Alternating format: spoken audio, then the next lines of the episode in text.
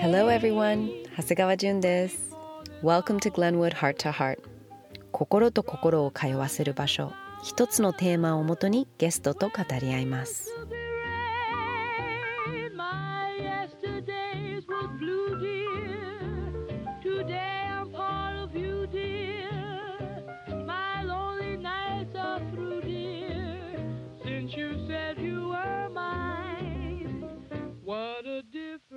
前回は Be Love というテーマでミツバチがどれぐらい私たちにとって大切な生き物かということを養蜂家の船橋康樹さんに聞きました。フランスでは親から子供へミツバチの役割や感謝の気持ちを教えるというお話がとても印象に残っています。私がアンバサダーを務めるゲランも2018年からフランスの養蜂観測所と協力して B School ミツバチの学校を始めています。ゲランで働く人たちが小学生にミツバチの役割とミツバチを保護することの大切さについて教える活動で日本でも2020年から始まっているそうです。すっごくいいですよね。子どもたちのうちからサステイナビリティについて考えること知識を身につけることはとても大切なことなんだなと感じたので今日の番組もそんなテーマにしてみました。というわけで今回のテーマは SDGs for Youth ゲストは SDGs for School という活動をしている NPO シンクジーアースの理事上田総一さんです今回も私はハワイから上田さんは日本からリモート収録でお届けします。最後までぜひ聞いてください。Glenwood Heart to Heart このポッドキャストはゲランの提供でお送りします。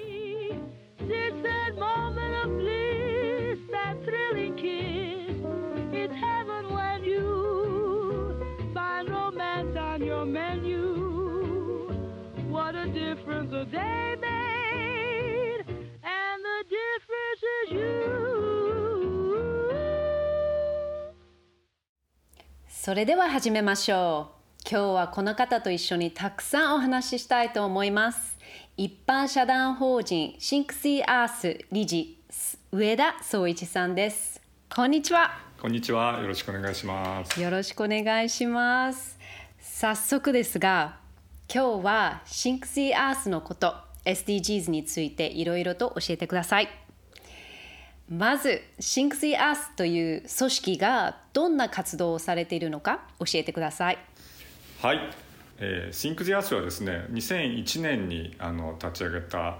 団体なんですけども、まあ、ちょうど21世紀の始まりの年からスタートしたので、えー、かれこれもう二十数年22年、えー、活動しています。で、まあ、この名前の由来というか、まあ、最初はですねあのアースウォッチという、まあ、宇宙からあの地球を見た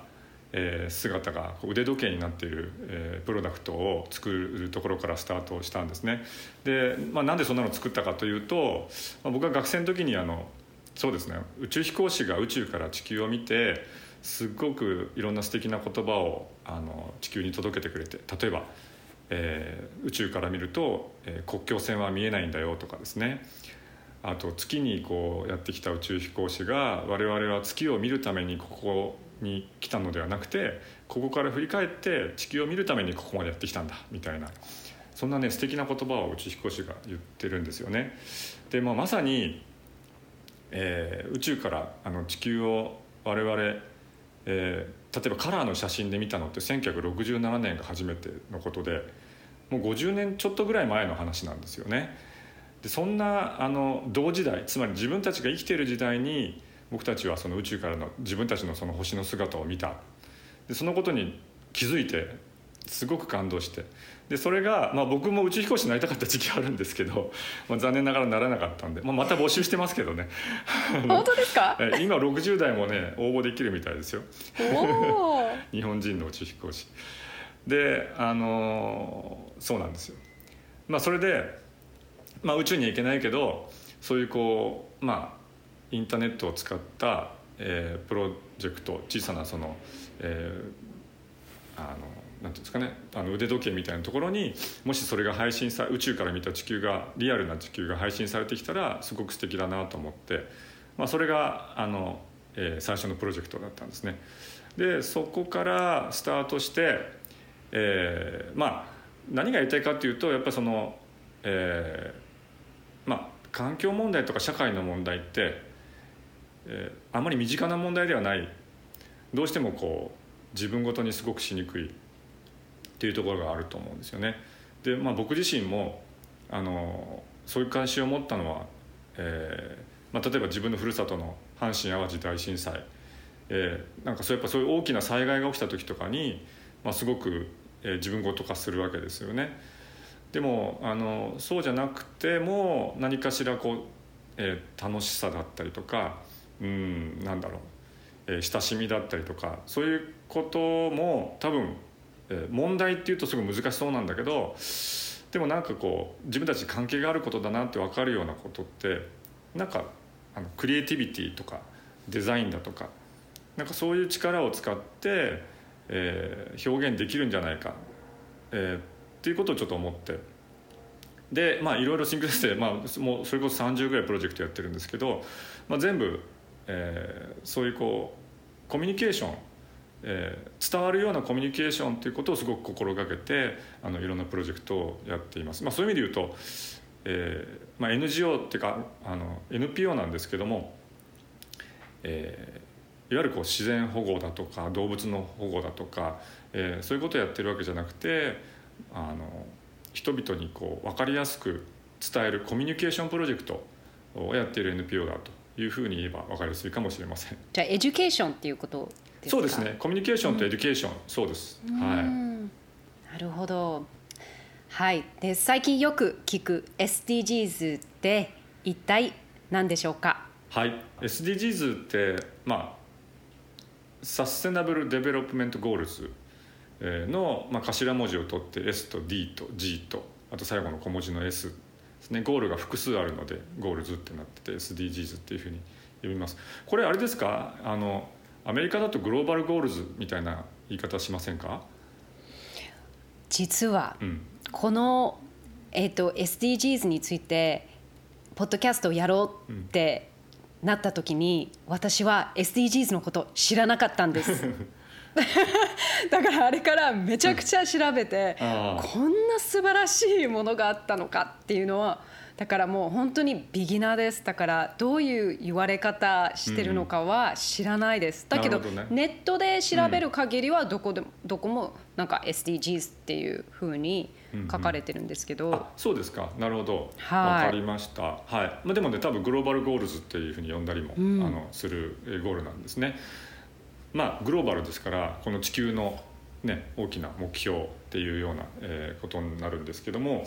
えー2015年今から7年前の秋9月25日に、えー国連、えーのサミットで、えーまあ、国連加盟国って193カ国あるんですけど、まあ、全ての国が賛成して決まった、えー文章なんですねの、えー中に入っているのがその SDGs なんですけども、えーその文章のタイトルが「えー Transforming Our World」っていう、えータイトルなんですよ。わた日本語に訳すと「私たちの世界を変革する」あの国連で「トランスフォーム」って言葉を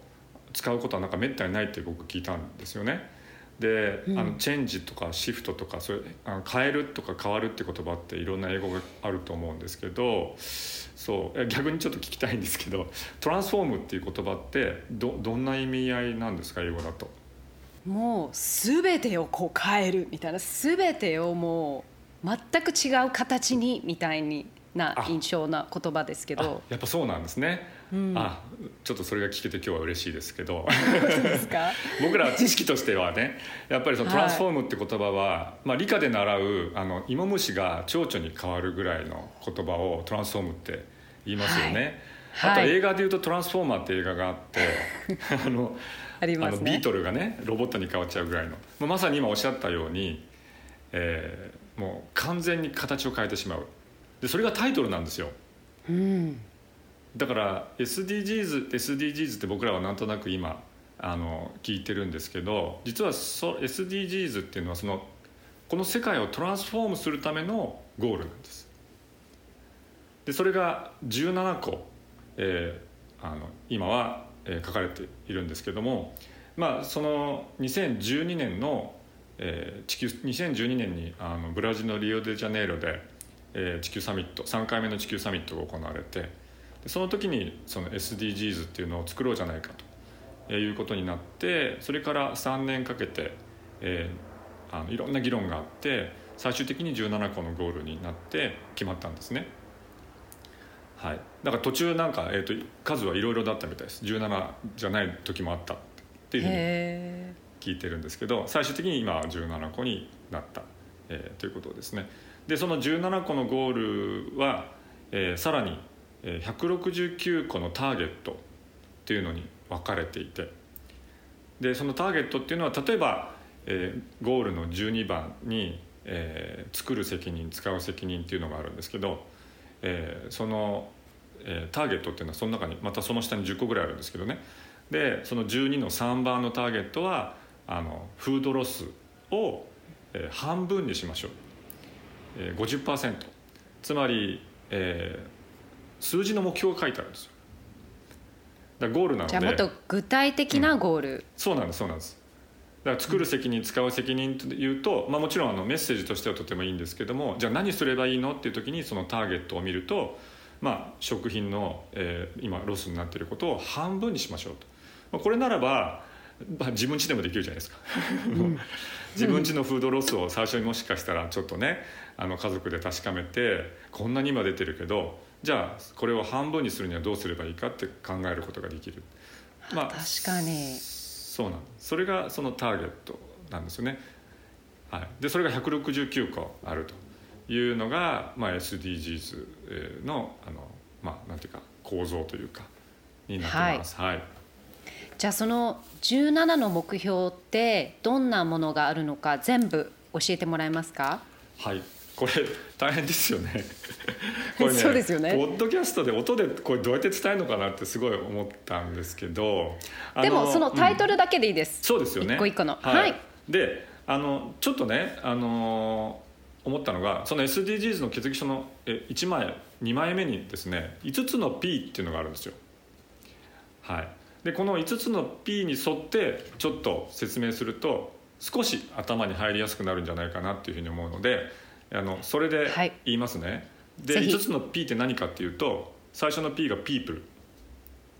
で、えー、とあ発音が悪くて申し訳ないですけど。大丈夫です。はい、で2番目がプロスペリティ、うん、3番目が、えープラネットで4番目がピースそして5番目がパートナーシップわあすごい。なんですね。はい、それで最初の、まあ、ピープルですね。人間。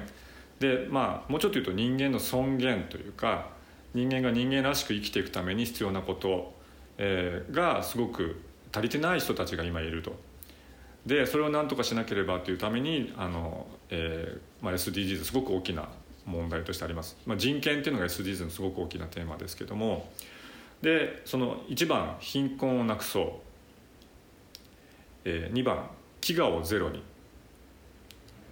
3番全ての人に健康と福祉を。4番質の高い教育をみんなに。で5番ジェンダー平等を実現しよう。えー6番安全な水とトイレを世界中に。この辺りがだから人間の本当に最もベーシックな人間としてのその暮らしとかその、えー権利だとか、えーそういったことを、えーちゃんとしていこうまあちゃんとしていこうってことはつまりちゃんとできてない人たちがいる。でこれはもうあの途上国だけじゃなくて今や先進国の中にもこういう状況に陥っている人たちがすごく増えてきた。つまり貧富の格差がすごく広がってきた。ということが今21世紀の大きなテーマになっている。ということですね。で2番目のプロスペリティにあのちょっと関連するようなところがその、えー7番から始まるんですけどえー、7番、えー、エネルギーをみんなにそしてクリーンに。8番。働きがいも経済成長も。9番。産業と技術革新の基盤を作ろう。10番。人や国の不平等をなくそう。11番。住み続けられるまちづくりを。で12番。作る責任使う責任、えーまあ、作る責任使う責任っていうのは、まあえー、商品とかね、えー、を作る、えー、企業だったりとかあるいは農家さんだったりとかね、うん、そういうようなあの人たちの責任と実際それを消費する、えー、生活で使う我々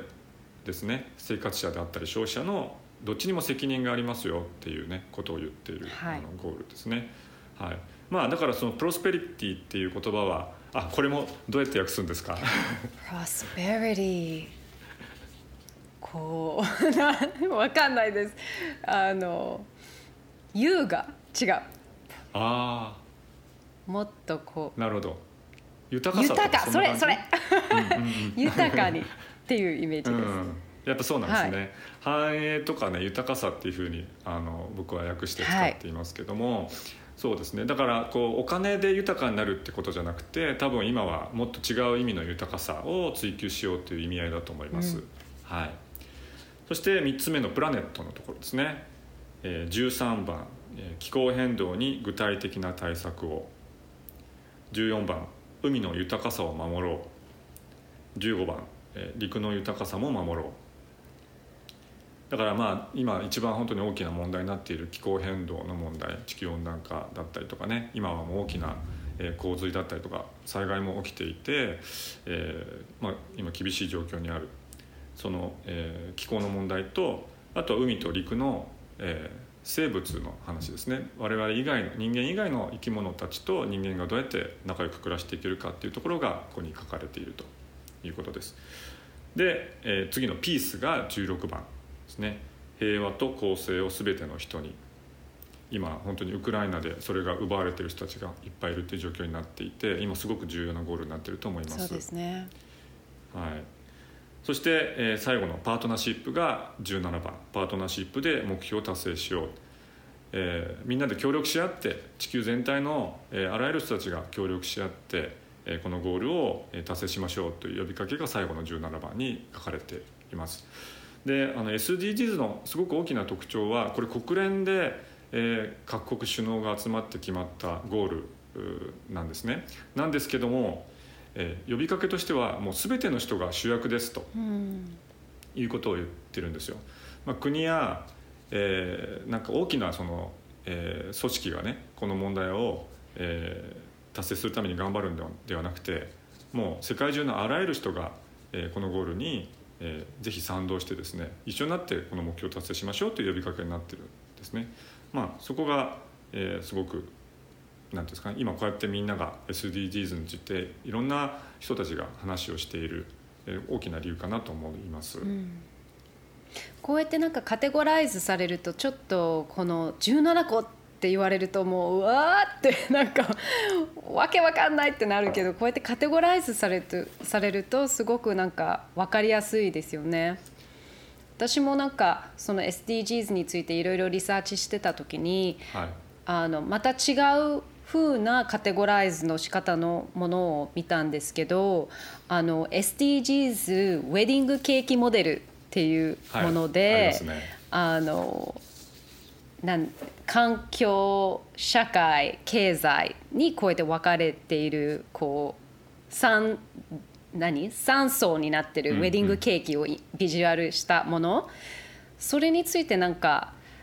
なんかその違い、うん、さっき言ってた 5Ps とじゃあ今度はウェディングケーキモデルです。こう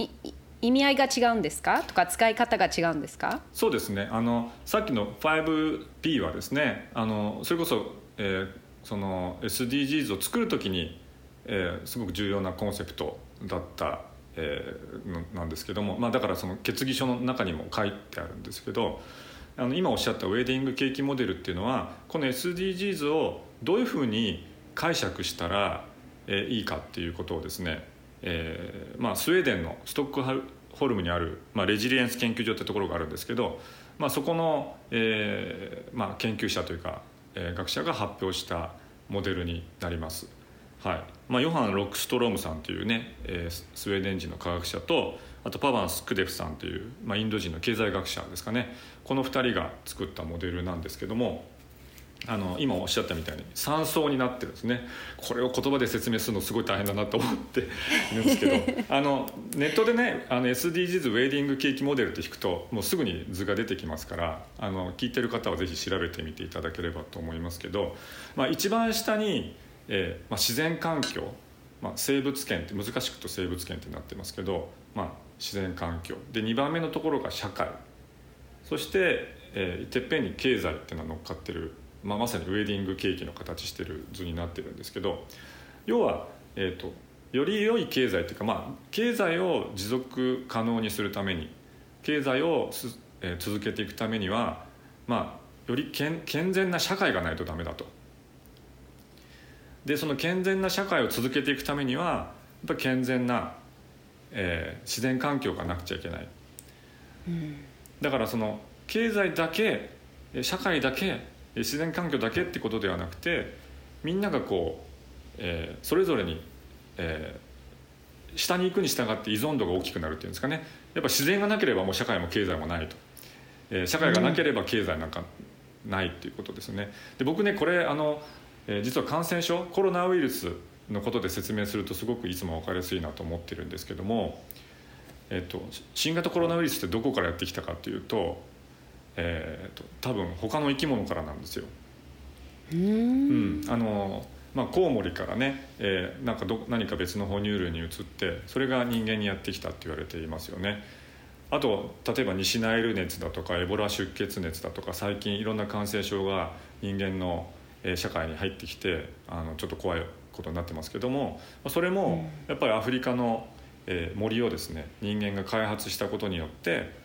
もともとはその森の中で眠っていたウイルスが、えー、人間社会にやってきて、えー、で今病気を引き起こしてるわけですね。でその新型コロナウイルスなんかももうそ今僕たち大変なことになってると思うんですけど要は自然環境と人間の関係の中にほころびがあってそこからこうウイルスが今やってきた。であのパンデミックになってしまって世界中の人たちがたくさん亡くなったり病気になったりするっていう状況のによってやっぱ社会が非常に混乱してますよね。はい。えー、僕たちはその新しい生活様式なんてことを言われてですね、えー、もう今こうやってまあ、まあ、いいいい面もありますけどねポジ あのポジティブに今こうやってリモートでね話せるようになったとかあの進歩した面もあるけれどもまあでもそういうことも含めてポジティブネガティブ含めて社会が今すごく、えー、混乱しているとで社会が混乱するとやっぱり経済にもすごく大きな影響が出ていると。いうふうに考えるとこのウェディングケーキってのモデルってなんか新型コロナウイルスで考えると結構すごく分かりやすいなというふうにあの思ってるんですよね。うん、はい、確かに、うん。でまあそれぞれあの、えー、自然環境のところは、えー、6番の水131415のさっきのプラネットの気候変動と生物多様性の話。それから社会のところは、えー、貧困とか飢餓とか健康福祉教育ジェンダーそしてエネルギーまちづくり平和と公正と。で経済のところは働きがい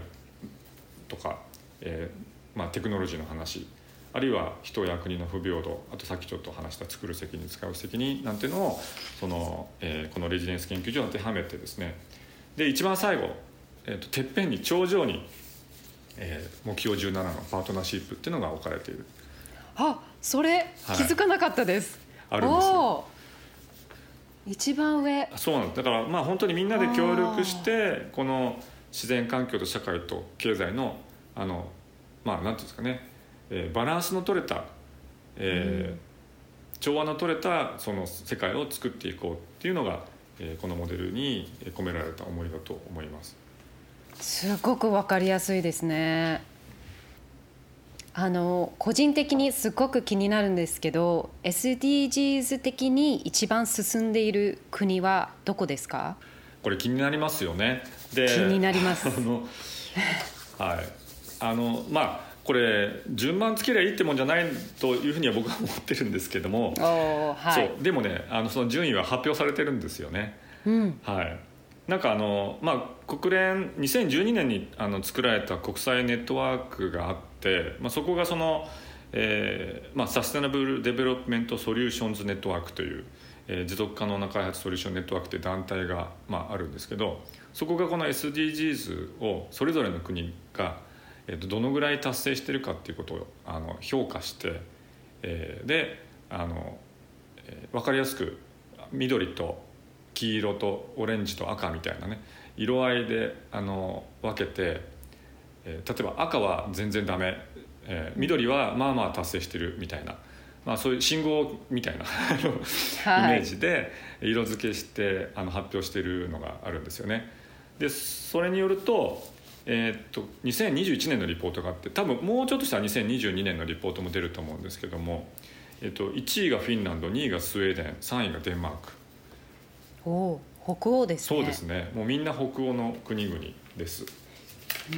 でもちょっとそれってイメージと合ってる感じはあのしますよね、うん、やっぱりっていう感じでした、うん、そうですよね、うん、はい。まあこの2015年より前からもっと前から北欧の国々ってやっぱすごくこの持続可能性については一生懸命頑張ってきた国だったりするので、はい、結果的にすごくあの、えー、なんていうかな目標の達成度も高いのかなと、うん、はい、その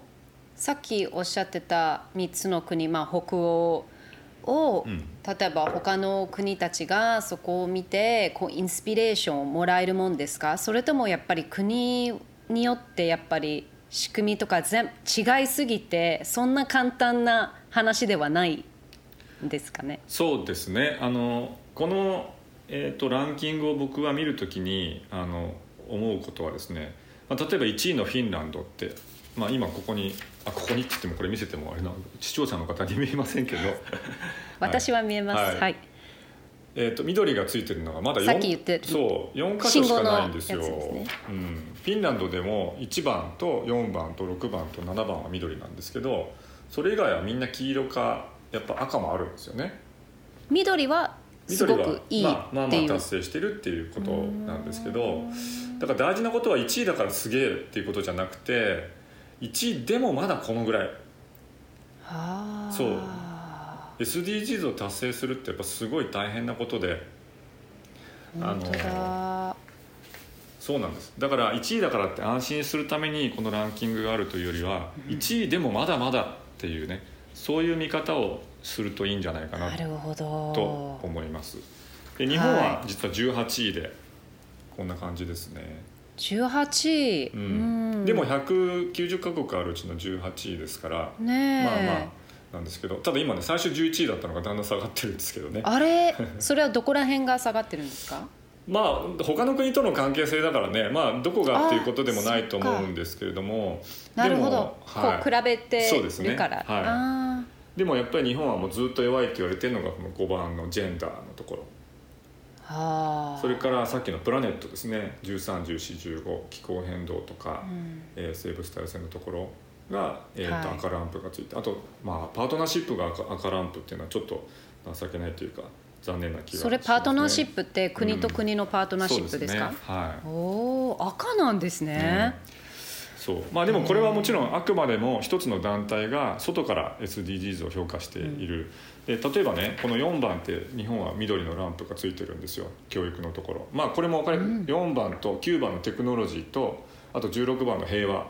ここが日本は緑なんですけども、うん、うん、なんかちょっとそれはあのイメージ。教育はすごく日本頑張っててテクノロジーはすごくね、はい、いいし。でピースはやっぱり、まあ例えば9条も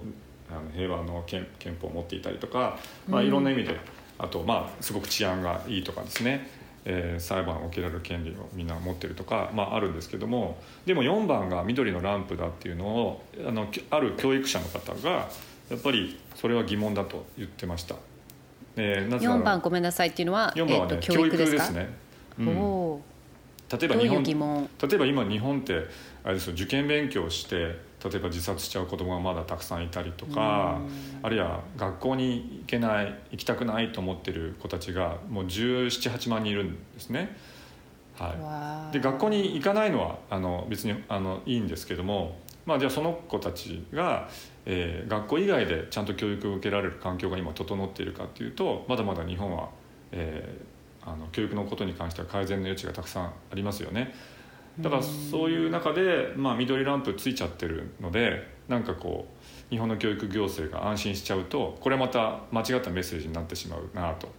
いうのもあるからまあこのランキングっていうのはもうあくまでもまあ本当に世界の比較で見ていくのがいいんじゃないかと思います。はい上田さんは SDGs を子どもたちと考えようという SDGs for School という活動をしていらっしゃるんですよね？はいしてます。えー、っとですね SDG for School はあのまあスタートしたのは2017年なんですけども、まあ、2015年に、えー、SDGs って決まってその時は僕は大学であのソーシャルデザインっていうのを教えていたんですよね。で、えー、SDGs ってあすごいなと思って決まるな決まったなと思って2015年の暮れだったんですけどあの秋だったんですけどもであのちょっとそれより前のあの活動でねシンクデアスの活動であのいろいろ教育のプロジェクトをやってました例えば再生可能エネルギーの話をですね2011年の東日本大震災で日本は大きな原発の事故があってあの、まあ、国も含めて再生可能エネルギーを増やしていこうとでそれを学校のに向けてですね本を作ってそれを先生たちに授業してもらおうっていうようなプロジェクトをやっていました。でそういう活動してる中で実は結構いろんな先生たちと僕も話すようになってきていてでそういう中であの2015年に SDGs が採択されたんですねで、えー、さらに言うと2017年に日本ってあの文部科学省が学習指導要領って言ってね日本全国で、えー、こんなふうなことを子どもたちに教えてくださいっていうガイドみたいなのが、えー、10年に1回ぐらいあの新しくなってるんですね。でその2017年に新しいそのガイドが、えー、文科省が出してですねそこに、まあ、持続可能な社会を作る、えー、人になれるようその子どもたちを育成してくださいねっていう言葉が初めて書かれたんですよ。でもその先生からすると持続可能な社会を作る子どもをどうやって育てていいのかわからないどうしたらいいの、うんでその時のまあヒントになったのがその SDGs ってやっぱり、まあ、まさに持続可能な社会のためのゴールだったのでで、まあ、これをあの、まあ、いわば教材にして、えー、なんか子どもたちに伝えられないかなっていう先生がたくさんいました。で、まあ、その先生たちと一緒に、まあ、でも2017年にその文部科学省が発表しても教科書に載るのは2021年とか2020あの20年とか少し時間がかかるんですね。でその間何も教科書がないと誰も教えられないのでじゃあその先生たちと一緒に SDGs を分かりやすく、えー、なんか説明したりとかあとはまあ SDGs ってすごくこう理念観念的な話頭の中だけの話なので、えー、そうじゃなくて実際にどういう活動をどういうアイデアでやっているかということを、えー、たくさん、えー、収めた、まあ、本を作ってでそれを学校にまあ寄付しようと。1クラス分40冊寄付しようと。なんかそういう活動を思いついたんです。で、えっと、2017年に、まあ、クラウドファンディングでお金を集めてで2018年にその本を、えー、世の中に出版してで、えーまあ、今はもう結果的にはですね去年までで1000校、えー、日本の1000の学校にその40冊ずつ届けるっていう活動を、えー、えしたんですけども、まあ、それがその SDGs for School という活動の、まあ、一番最初の、まあ、プロジェクトです。で SDGs for School って、まあ、あのいう名前がですね、えー、子供たちに受けたんですよ。うん、なんかすごく自分ごと化しやすかったみたいでうん、学校で SDGs のことをいろいろ勉強して新しい活動を作っていくためのなんか言葉としてあのすごく自然に受け入れてくれたんですね。なので先生も生徒もなんかこの言葉を使ってあのいろんなことをし始めてくれてで、えーまあ、本を作ってあの届けるっていうことだけじゃなくて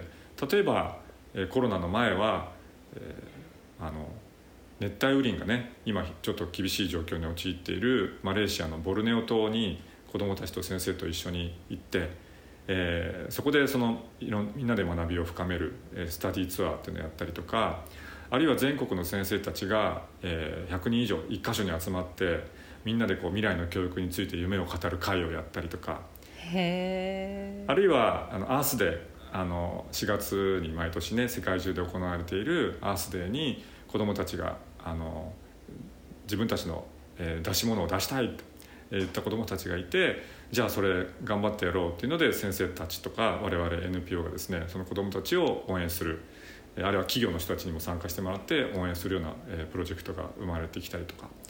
もうはたまたもう子どもたちが独自にですねいろんな活動を最近は始めていて、まあ、そういう子たちの活動を応援したりとかなんかそんなふうに今 SDGs 4スクールはあの育ってきているというのが今です。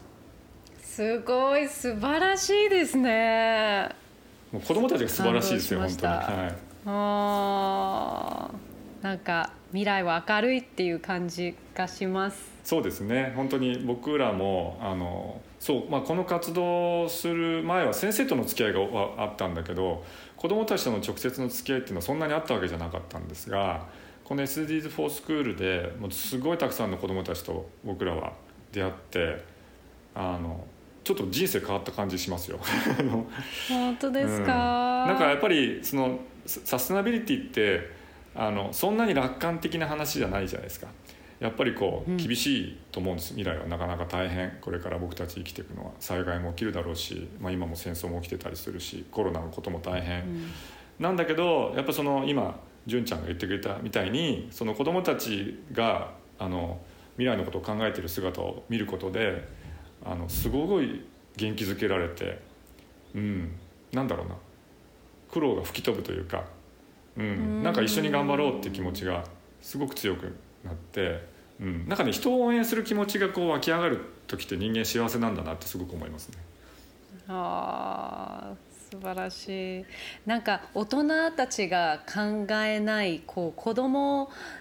ならではのこう発想とか何かありました？そうですね。あのえっ、ー、とまあこの4月の、えー、アースデーでも頑張ってくれたえー、優しい制服っていう活動をしてる子たちがいるんですけど、まあ、彼女、彼らたちはですね、まあ、いろんな学校の子たちが集まって今活動してるんですけどその、まあ、名前の通り自分たちの着ている制服を、えー、あのはちゃんと作られているんだろうかということに疑問を持ったわけですよね。あのファッションのことって、まあ、すごくあのラナプラザの事件があってからエシカルファッションという言葉が生まれたりとかすごくこうえー、着ている服をちゃんとした、えー、ちゃんと環境とか社会に配慮されたものにしていこうっていう動きがあると思うんですけどもそういうこうお店で買うファッションは、まあ、そういうもちろんムーブメントはあると思うんですけどじゃあ制服はどうなんだっていう視点がやっぱ子どもたちならではだなというふうに思って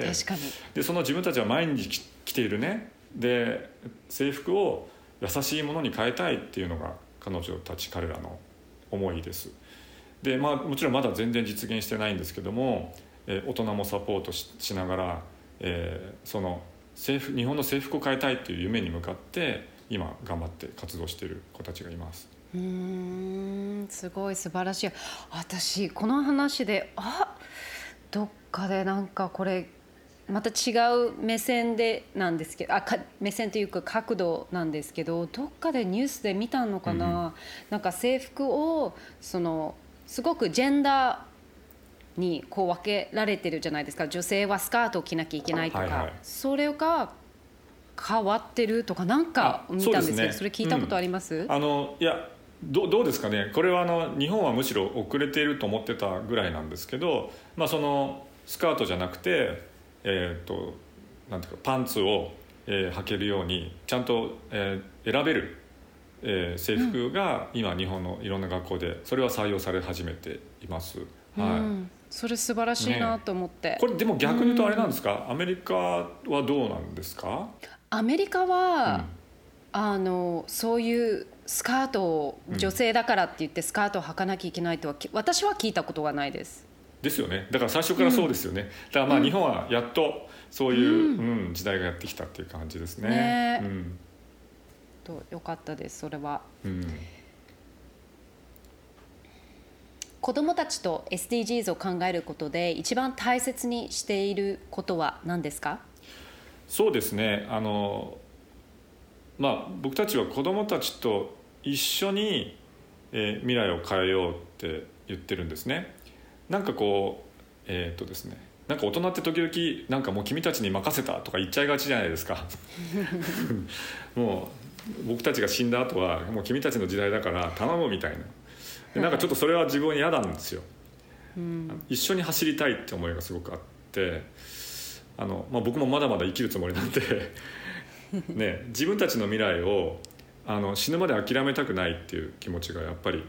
大人にも持っててほしいと思うんですね。ででそういう大人の姿を子どもたちにちゃんと見せなきゃいけないと思うんですよ。なんかどっかで次の世代にどんどんバトンタッチしていくっていうよりは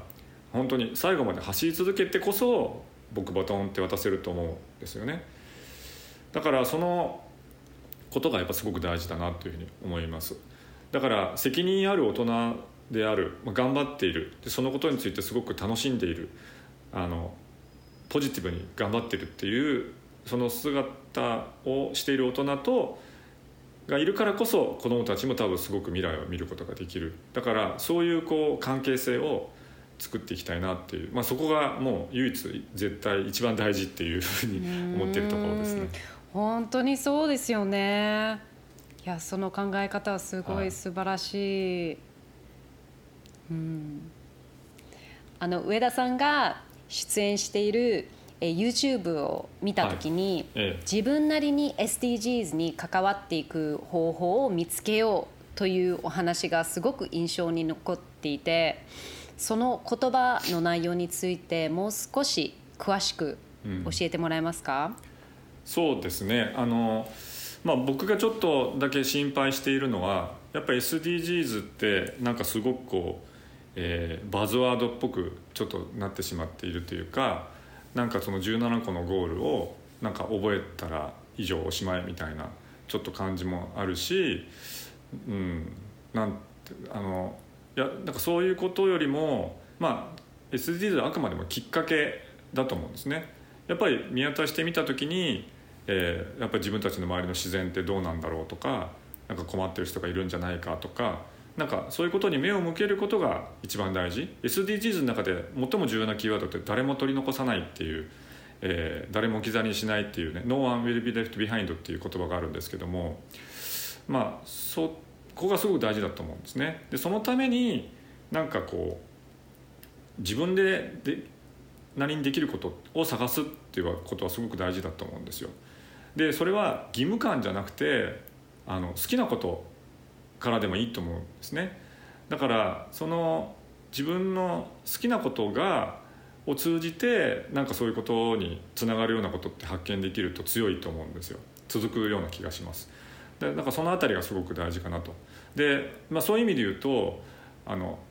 まあこの話じゃあ何をすればいいんですかって言われた時にじゃあ、えー、ゴミの分別をちゃんとしましょうとかえーと、テレビの待機電力がどうのこうのとかエアコンの温度を調整しましょうとかっていう話になりがちじゃないですか。はい、はい、でそれはとても大事な話なんです。だからやった方がいいんですけど、まあ、それを僕は生活改革って呼んでるんですよ。生活を改革することはあのすごくいいことだから、えー、やってほしいんですけどでもそれで終わり終わりですかっていうね。それでトランスフォームできるのか、うん、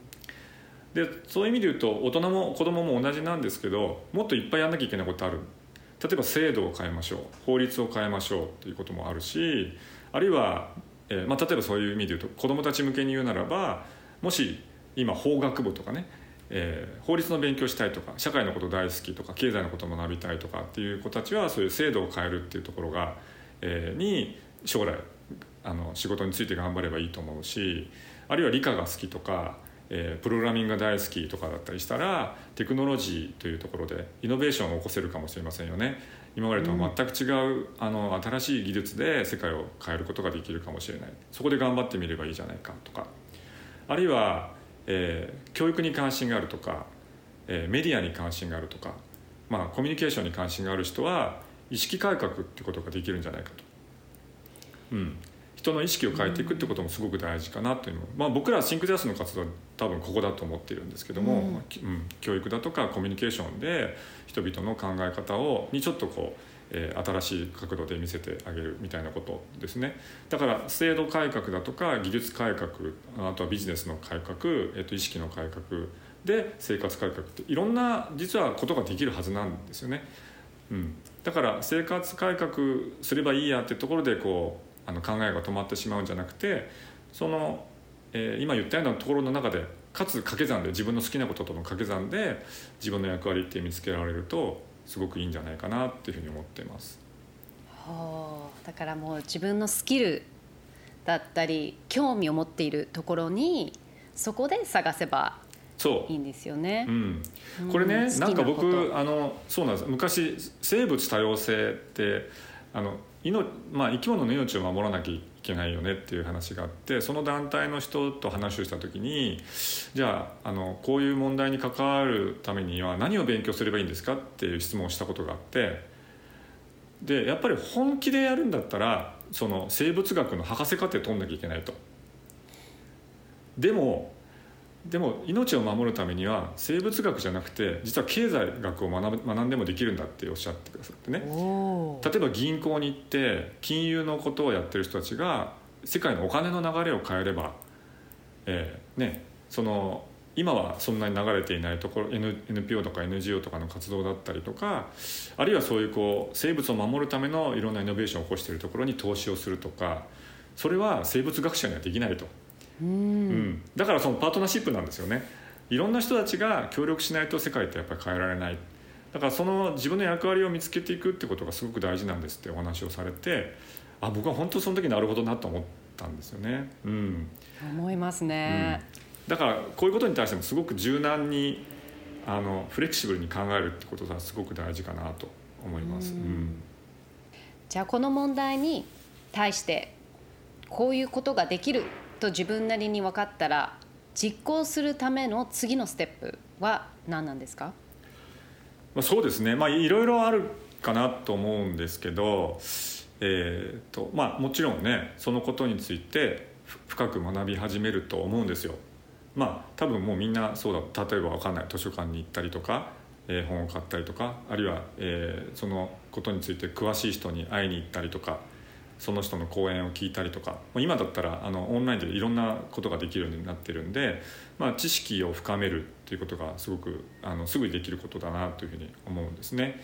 であのあともう一つはなんていうんですかね仲間がすごい大事だと思うんですよ。うん、あのなんかこういうことやってみようって言った時にあの一緒に「あ僕もやりたい私もやりたい」って言ってくれる友達がいるってことがすごく大事な気がするんですね。でやっぱ一人だと本当ね難しい、うん、でもあの友達がいれば、えーそれは、えー前に進む原動力になるのかなと思うので仲間探しっていうのはすごく大事かなと思うんですね。うん。で仲間ってねなんかあのいい言葉であのだなというふうに思ってるんですよ。友達というよりも仲間。うん。例えば大人も仲間になれるじゃないですか。大人が中学生の友達になるのはなかなか大変かもしれないけど仲間だったらなれそうでしょ、なれそう。うん、いいですね仲間、うん。うん。だからそのうん、世代を問わずあの一緒にやってくれそうな大人も子供も友達も含めて同世代も他の世代も含めて仲間探しっていうのがいいかなと思いますね。なんか身の回りになんかそう自分が興味持ってるそのトピックスになんかそういう方がいなかったら例えばなんかわかんないんですけど Facebook のそういうグループとかそういうの、あうん。ちそういう方向性もあるんですか？あそうですよね。ありますよね、まあ、だから今だとツイッターフォローしたりとか、えーとうんうんうんうん。そういう人の、えー、とネットワークの中に入ってみたりとかうん、ななんていうんですかね。あの、まあ、僕自身もそうだったんですけどあの旗を立てると言って変ですけど看板を持つっていうか「Think the Earth」っていう活動を始める前と後とではやっぱすごく大きくガラッと変わったんですよ。始める前はあのもう誰ともつながれない感じがあったと思うんですけども、まあ、要するに自分たちの身近にいる仲間たちだけだったんですけど ThinkTheAs っていう活動を始めてウェブサイトを持ってで、まあ、プロダクトを出してって言ってるうちにどんどんどんどん仲間が増えていくっていうことがあったと思うんですだから旗を立てることはすごく大事ですね。自分はこういうことに興味がありますとか、ううんんなんかこんなプロジェクトやりたいですあるいはやってますっていう状態にまで持っていった後はすごく早いと思うんですね。だからさっきの優しい制服なんかはどんどんどんどん仲間が広がっていってあのいますしあの子どもたちでもそれは多分実感できると思うんです。この間もねその子どもたちにどうすればいいですかって言ったらやっぱりまずは一歩を踏み出してみることが大事って言ってたんですねだから本当そのための勇気は必要なんだけどその勇気を仲間と一緒に持ってねあの、うん。僕はその自分たちのなんかグループ名とかつけちゃうぐらいでも、いいかなと思うんですけどね、まあ、そうするとあのさっき今言ってくれたみたいにその、えー SNS だとかそういうことを通じてどんどんどんどんえーすで、に頑張ってる人たちに出会うチャンスがどんどん広がっていくんじゃないかなと思いますね。じゃあもう一歩を踏み出して行動をとる、えーそして、えー、と学ぶ、うん、えーで仲間を作るという。そうですね、はい、はい。いいですね。じゃあ上田さんのことシンクズイアースのこと SDGs for School のこともっと、えー知りたい方にぜひインフォメーションを教えてください、はい。本だったり SNS ウェブサイトなどなど。あはい。あありがとうございます。あの本はね、えー未来を変える目標 SDGs アイディアブック」という本、えーがえー出ていますのでえーっとですね2018年に出版した本なんですけど今まだ、えー売れてくれていてなんと今18釣りにまでなってるんですよ。わお、なのでそそうですね。あとあの英語版もあるんですよね。え？はい。私用ですか？わはい私用です。あ嬉しい。でこの本実はね全国の小あの中学生高校生と英語の先生と一緒に訳した本なんです。えはい。であの、まあ、500冊しか作ってないのでもう残はい。り少ないんですけど、あの1冊送りますよじゃあ。もうぜひぜひ、あはい。もう私日本語がもう読めないので本とか読めないので、はい。まあ 中学生が中学生が中高生が翻訳したものなので、まあ、ちょっとあのいろいろとあの幼いえー文章かもしれないけどもうちょうどいいです。頑張って。私もビギナーなので こういう会話に対してはだからすごく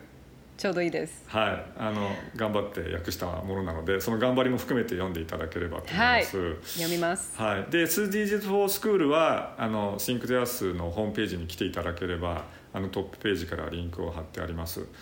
はい、あとですねあの今年も、えー全国の学校に、えー本をあの寄贈するプレプレゼントするっていう企画をやっていましてで今年はあの SDGs のあのターゲットですねさっきの169ターゲットをまとめたあの冊子があってそれをあの全国の学校に届けようっていう、えーそんな企画をやっていますので、まあ、これも今これあの先生お聞きになっている方いたら、ぜひウェブサイトでチェックしてみていただければなと思います。はい。あと SNS あそうですね。まあフェイスブックとかあのツイッターとかインスタもやってるんですけどちょっと最近サボり気味なんですが ぜひフォローしてもらえると嬉しいです、はい、それは上田さんの名前ですか？あいやシンクゼアスで探してもらえれば出てきます。はい。はいわかりました。最後によかったらリスナーの皆さんにメッセージをお願いします。はいそうですねなんか未来っていう言葉があるじゃないですかで未来を良くしたいなっていうふうに多分みんなが思ってると思うんですけどもでもなんか未来って言葉いつもすごく漠然としてるなっていうふうに僕は感じていて、えーなんだけどある時突然その今目の前にいるその子供たちが未来だって気づいたことがあったんですよ。その子たちが生きることが未来そのものじゃないですか。あのなんかそこで初めてその未来って漠然としたものじゃなくてあこのことこの子たちの中にあるんだなって思ったんですね。でこの今目の前にいる子どもたちの、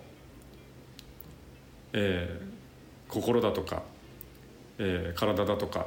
頭だとかなんかそういうところに本当にいい働きかけをするってことが大人のすごい大きな責任だっていうふうに思ったんですよ。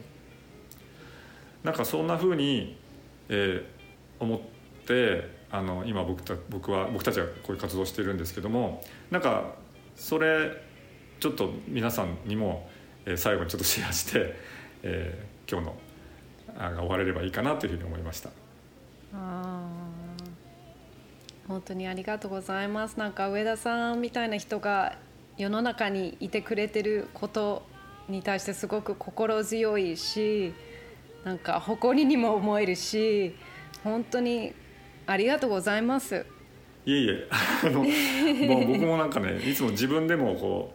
うどうしていいか分かんない時いっぱいあるんですけど、はい、でもこうやってあの話を聞いていただけるだけでとても幸せな気持ちに今日もなりました。ありがとうございます。うん。こちらこそ本当に勉強になりましたしなんかすごいエネルギーがなんかもっと頑張ろうって思いました。あ僕ももらってます今。ありがとうございますこれからもよろしくお願いします。はいよろしくお願いします。ぜひあの応援してください。あの僕らは。い、はい、応援してます、はい、純ちゃん応援します。ありがとうございます。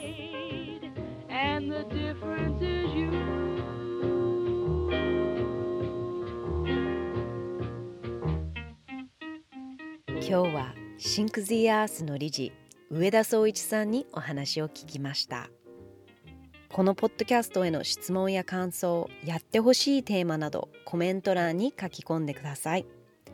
コンスタントに聞きたい方はぜひフォローをお願いします Glenwood Heart to Heart 長谷川淳がお送りしました Stay safe, stay strong See you next time What a difference a day makes There's a rainbow skies above can't be stormy. Since that moment of bliss, that thrilling kiss, it's heaven when you find romance on your menu. What a difference a day made, and the difference is you.